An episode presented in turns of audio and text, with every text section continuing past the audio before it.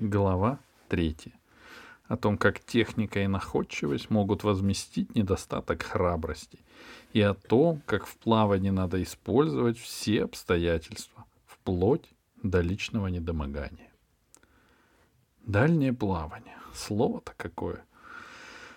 Вы задумайтесь, молодой человек, прислушайтесь к музыке этих слов. Дальняя, даль, простор, необъятный, пространство, не правда ли?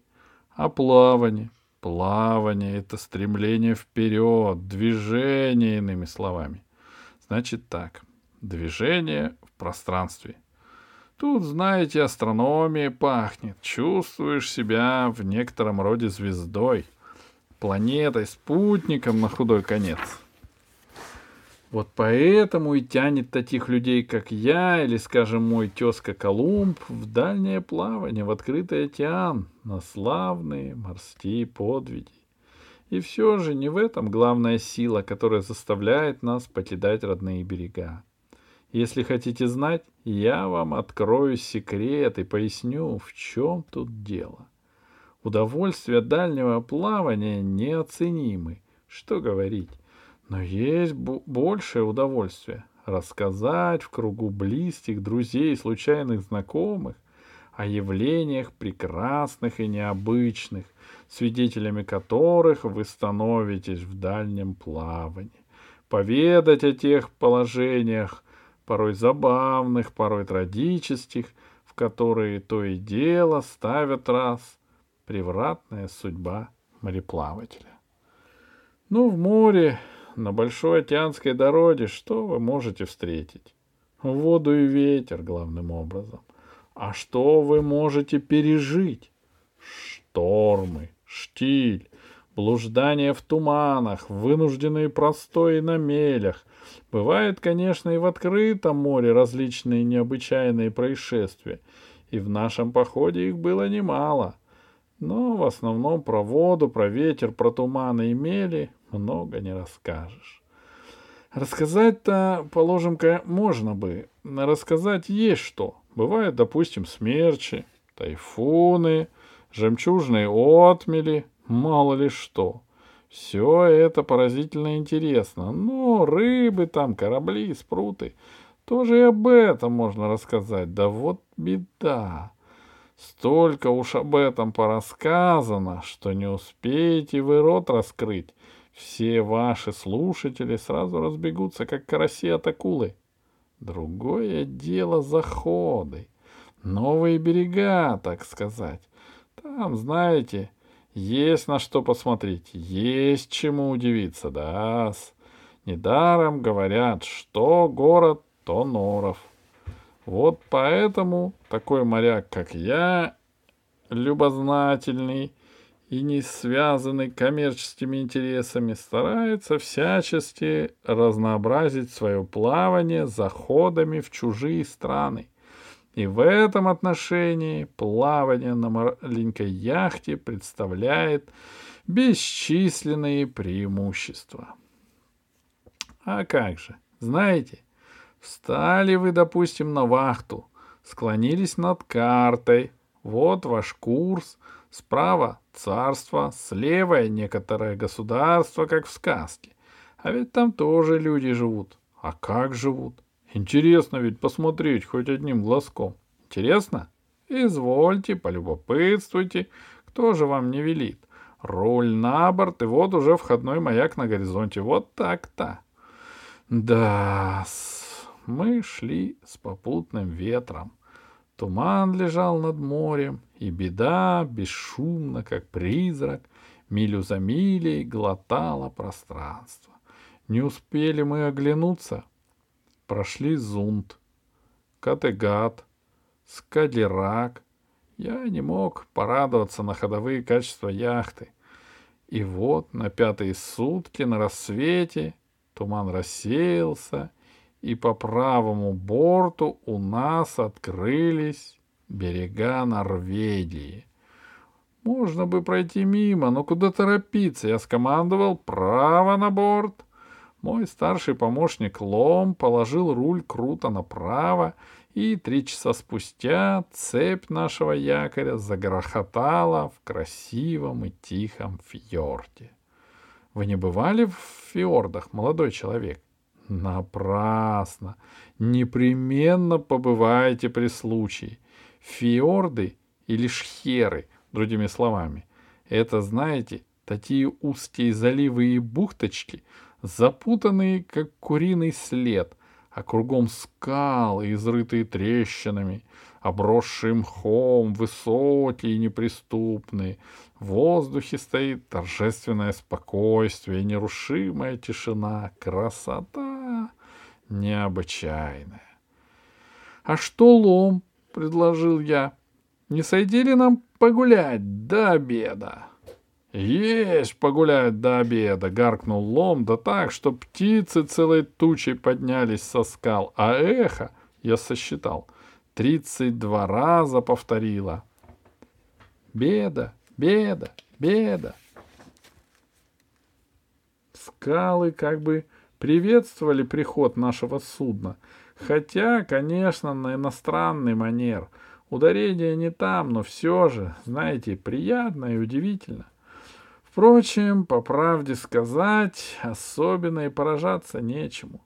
Там изумительное эхо во фьордах. Да одно ли эхо? Там, батенька, сказочные места и сказочные бывают происшествия. Вот послушайте, что дальше случилось. Я закрепил руль и пошел переодеваться в каюту. Лом тоже спустился. И вот знаете, я уже совсем готов, шнурую ботинки, вдруг чувствую. Судно получило резкий крен на нос. Встревоженный, вскакивая, пулей вылетая на палубу, и глазам моим представляется печальная картина. Нос яхты целиком в воде и продолжает быстро погружаться. Корма же, напротив, вздымается кверху, я понял, что сам виноват, не учел особенностей грунта, а главное, прилив прозевал. Якорь зацепился, держится как влитой, а вода подпирает, и цепь потравить невозможно, ведь нос в воде, поди-ка ныряй к брашпилю, куда там?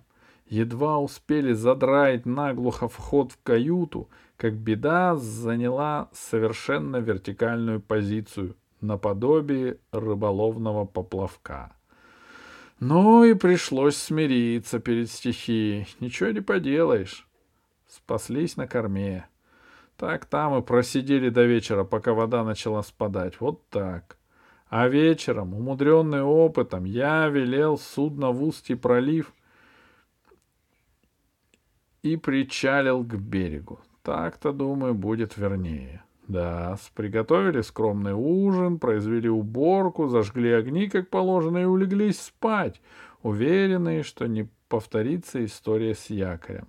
А утром чуть свет, лом будет меня и рапортует. «Разрешите доложить, капитан, полный штиль. Барометр показывает ясно. Температура на наружного воздуха 12 градусов по Цельсию. Произвести измерение глубины и температуры воды не представляется возможным за отсутствием таковой. Я с просоня не, не сразу и понял, о чем он говорит. То есть, как это за отсутствием, спрашиваю, куда же она девалась? «Ушла с отливом», — рапортует Лом. «Судно заклинилось между скалами и пребывает в состоянии устойчивого равновесия. Вышел я, вижу, та же песня, да на новый лад. То прилив нас попутал, теперь отлив шутку шутит. То, что принял я за проливчик, оказался ущельем. К утру вода сошла — и мы встали на твердый грунт, как в сухом доте. Под килем пропасть в сорок футов. Выбраться нет никакой возможности. Куда там выбраться? Одно остается — сидеть, ждать погоды, прилива, вернее сказать. Но я не привык тратить время по-пустому. Осмотрел яхту со всех сторон, бросил шторм трап, взял топор, рубанок, кисть. заподлицо обтесал борт в тех местах, где остались сучья, закрасил, а когда вода пошла на приб, прибыль, лом затянул с кормы удочку и наловил рыбы на уху. Так что, видите, даже такое неприятное обстоятельство, если с умом взяться, можно обернуть на пользу делу, так сказать. После всех этих событий благоразумие подсказало потянуть этот предательский фьорд. Кто же его знает? Какие он еще готовит сюрпризы. Но я человек, как вы знаете, смелый, настойчивый, даже несколько упрямый, если хотите, и не привык отказываться от принятых решений так и в этот раз решил гулять. Значит, гулять. И как только беда встала на воду, я перевел ее на новое безопасное место, вытравил цепь подлиннее, и мы отправились. Идем между скалами по тропинке, и чем дальше идем, тем поразительнее, поразительнее окружающая природа. На деревьях белки, птички какие-то, чирик-чирик а под ногами сухие сучья трещат, и, кажется, сейчас выйдет медведь и заревет. Тут же ягоды, земляника. Я, знаете, нигде не видел такой земляники. Крупная, с орех. Но мы увлеклись, углубились в лес, забыли совсем про обед. А когда спохватились, смотрим, поздно. Уже солнце склонилось, тянет прохлада, а куда идти? Неизвестно. Кругом лес. Куда ни посмотришь, Везде ягоды, ягоды, одни ягоды. Спустились вниз к фьорду. Видим, не тот фьорд. А время уже к ночи делать нечего. Развели костер, ночь кое-как прошла, а утром полезли на гору. Может быть, думаем, оттуда, сверху увидим беду. Лезем в гору. Нелегко при моей комплекции. Но лезем, подкрепляемся земляникой. Вдруг слышим, Сзади какой-то шум. Не то ветер, не то водопад, трещит что-то все громче и как бу будто попахивает дымком. Я обернулся, гляжу, так и есть, огонь обступает со всех сторон, стеной идет за нами. Тут уж, знаете, не до ягод. Белки побросали гнезда, прыгают с ветки на ветку, все выше по склону, птицы поднялись, кричат, шум, паника. Я не привык бегать от опасности, но тут делать нечего, надо спасаться и полным ходом за белками на вершину скалы. Больше некуда. Вылезли, отдышались, посмотрели кругом. Положение, доложу я вам, безвыходная, с трех сторон огонь, с четвертой крутая скала. Я посмотрел вниз, высоко, даже дух захватило. Картинка, в общем, безрадостная. И единственное отрадное пятно на этом мрачном горизонте — наша беда, красавица, стоит как раз под нами, чуть, ка... чуть качается на волне — и мачтой, как пальчиком, манит к себе на палубу, а огонь все ближе. Белок кругом, видимо-невидимо. Осмелели, у других, знаете, хвосты в огне пообгорели. Как те особенно храбрые, нахальные, проще сказать, лезут прямо на нас, толкаются, нажимают, того и гляди, спихнут в огонь. Вот оно, как костры-то разводить. Лом в отчаянии, белки, тоже в отчаянии. Признаться, и мне не сладко, но я не падаю, не подаю виду, креплюсь. Капитан не должен поддаваться унынию, а как же? Вдруг смотрю, одна белка нацелилась, хвост распушила и прыг прямо на беду, на палубу, за ней другая, третья, и гляжу, как горох посыпались. В пять минут у нас на скале стало чисто. А мы что, хуже белок, что ли? Я решил тоже прыгать. Ну, искупаемся в крайнем случае. Подумаешь, велика важность. Это даже полезно перед завтраком искупаться. А у меня так решено, значит. Сделано. Старший помощник за белками вперед, скомандовал я. — Лом шагнул, занес уже ногу над пропастью, но вдруг извернулся, как кошка, и назад. «Не могу», — говорит, — Христофор Бонифатич, увольте, не буду прыгать, я лучше сгорю. Я вижу, действительно, сгорит человек, а прыгать не станет. Естественная боязнь высоты, болезнь своего рода. Ну что тут делать? Не бросать же беднягу лома. Другой бы растерялся на моем месте, но я не таков. Я нашел выход. У меня с собой оказался бинокль. Прекрасный морской бинокль с двенадцатикратным приближением. Я приказал Лому, поставь бинокль по глазам. Подвел его к краю скалы и строгим голосом спрашиваю. «Старший помощник, сколько белок у вас на палубе?» Лом принялся считать. «Одна, две, три, четыре, пять...» «Отставить!» — крикнул я. «Без счета принять, загнать в трюм!» Тут чувство служебного долга взяло верх над сознанием опасности. Да и бинокль, не говорите, помог. Приблизил палубу, лом спокойно шагнул в пропасть. Я глянул вслед, и только брызги поднялись столбом, а минуту спустя мой старший помощник Лом уже вскарабкивался на борт и принялся загонять белок. Тогда и я последовал тем же путем, но мне, знаете, легче. Я человек бывалый, могу и без бинокля. А вы, молодой человек, учтите этот урок. При случае пригодится. Соберетесь, к примеру, с парашютом прыгать, непременно возьмите бинокль. Хоть плохонький, какой-никакой, а все-таки, знаете, где-то легче, не так высоко. Ну, спрыгнул, вынырнул, забрался на палубу, хотел лому помочь, да, он парень расторопный, один справился. Не успел я отдышаться, а он уже захлопнул люк, встал во фронт и рапортует. Принято без счета, полный груз белых живьем. Какие последуют распоряжения? Вот тут, знаете, подумаешь, какие распоряжения. На первое время ясно. Поднимать якорь, ставить паруса, да уходить по добру, по здорову от этой горящей горы. Ну, его к дьяволу этот фьорд, смотреть тут нечего больше. Да и жарко стало к тому же. Так что по этому вопросу у меня сомнений не возникло. А вот что с белками-то делать? Тут, знаете, похуже положение.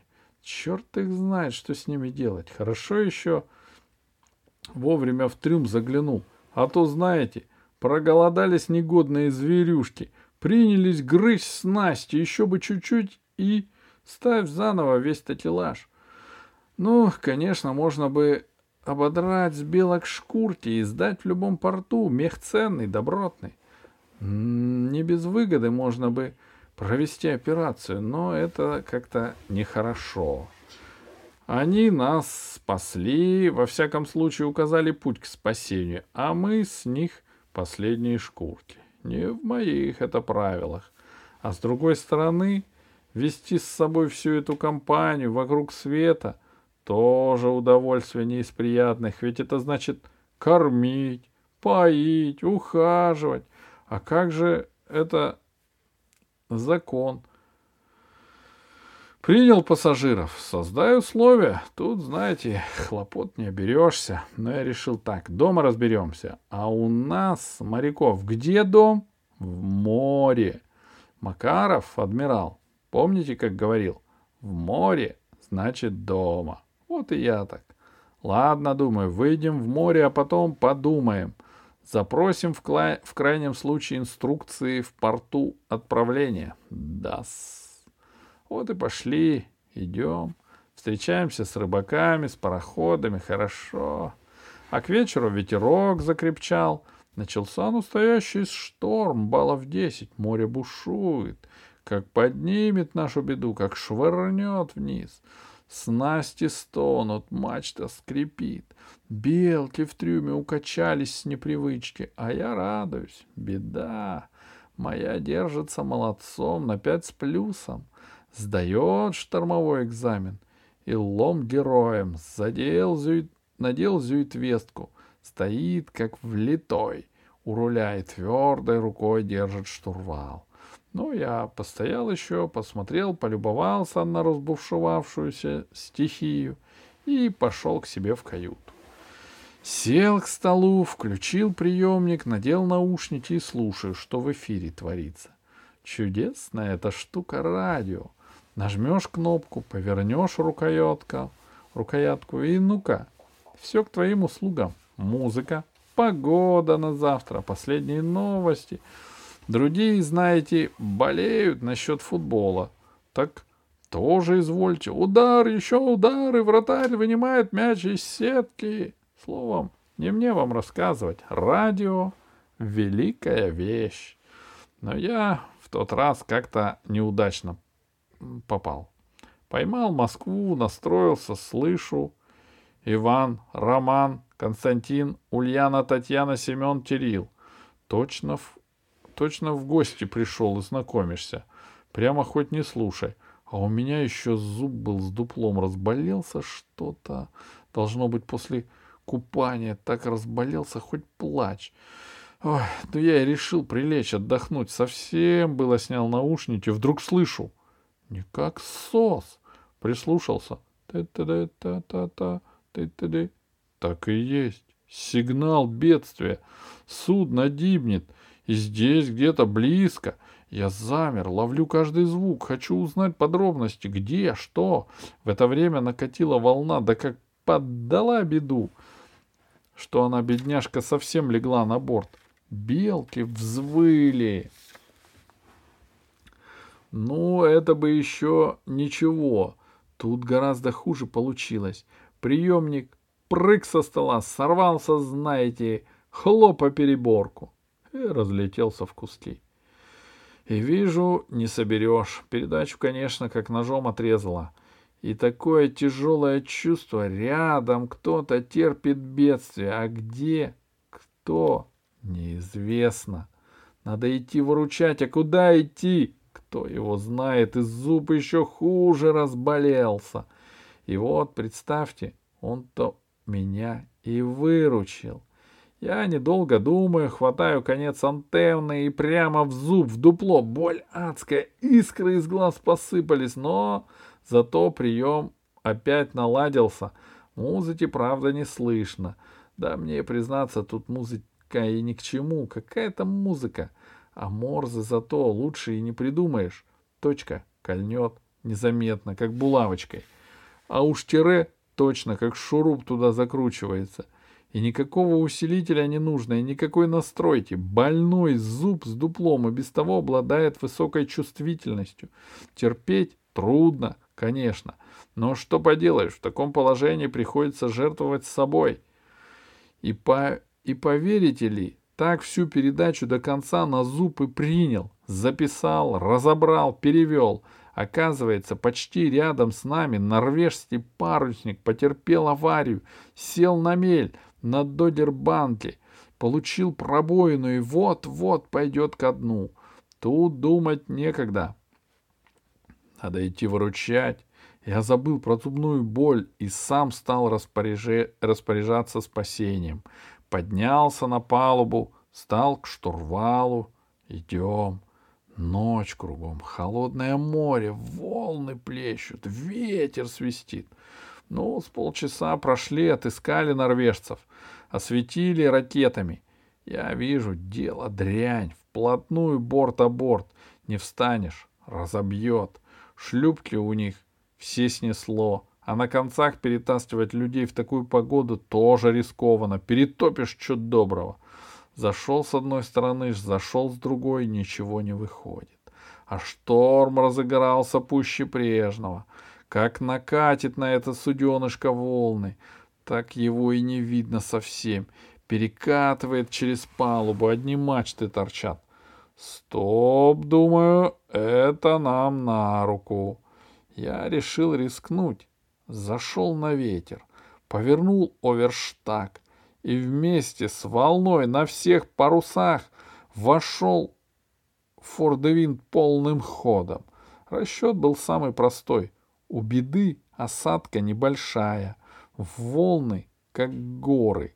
Удержимся на гребне, как раз проскочим над палубой. Ну, знаете, норвежцы уже отчаялись, а я тут как тут стою в руле. Правлю так, чтобы не зацепить за мачты, а лом ловит потерпевших прямо за шиворот, сразу по двое. Восемь раз так прошли и вытащили всех. Шестнадцать человек. во главе с капитаном. Капитан немножко обиделся, ему последнему полагается покидать судно. А лом в спешке да в темноте не разобрал, подцепил его первым. Некрасиво получилось, конечно. Ну да ничего, бывает. И только сняли последнюю пару, смотрю, катит девятый вал. Налетел, ухнул, только щепки полетели от несчастного суденышка. Норвежцы сняли шапки, стоят, дрожат на палубе. Ну и мы посмотрели. Потом развернулись, легли на курс и пошли полным ходом назад, в Норвегию. На палубе теснота, не повернешься, но норвежцы ничего, довольны даже. Да и понятно, конечно, в те... конечно и тесно, и холодно, а все лучше, чем купаться в такую погоду. Да, выручил, спас норвежцев. Вот тебе и беда. Для кого беда, для кого чудесное, так сказать, избавление от гибели. А все находчивость. В дальнем плавании, молодой человек, если хотите быть хорошим капитаном, никогда не теряйте ни одной возможности. Используйте все для пользы дела, даже личное недомогание, если к тому представится случай. Вот так-то.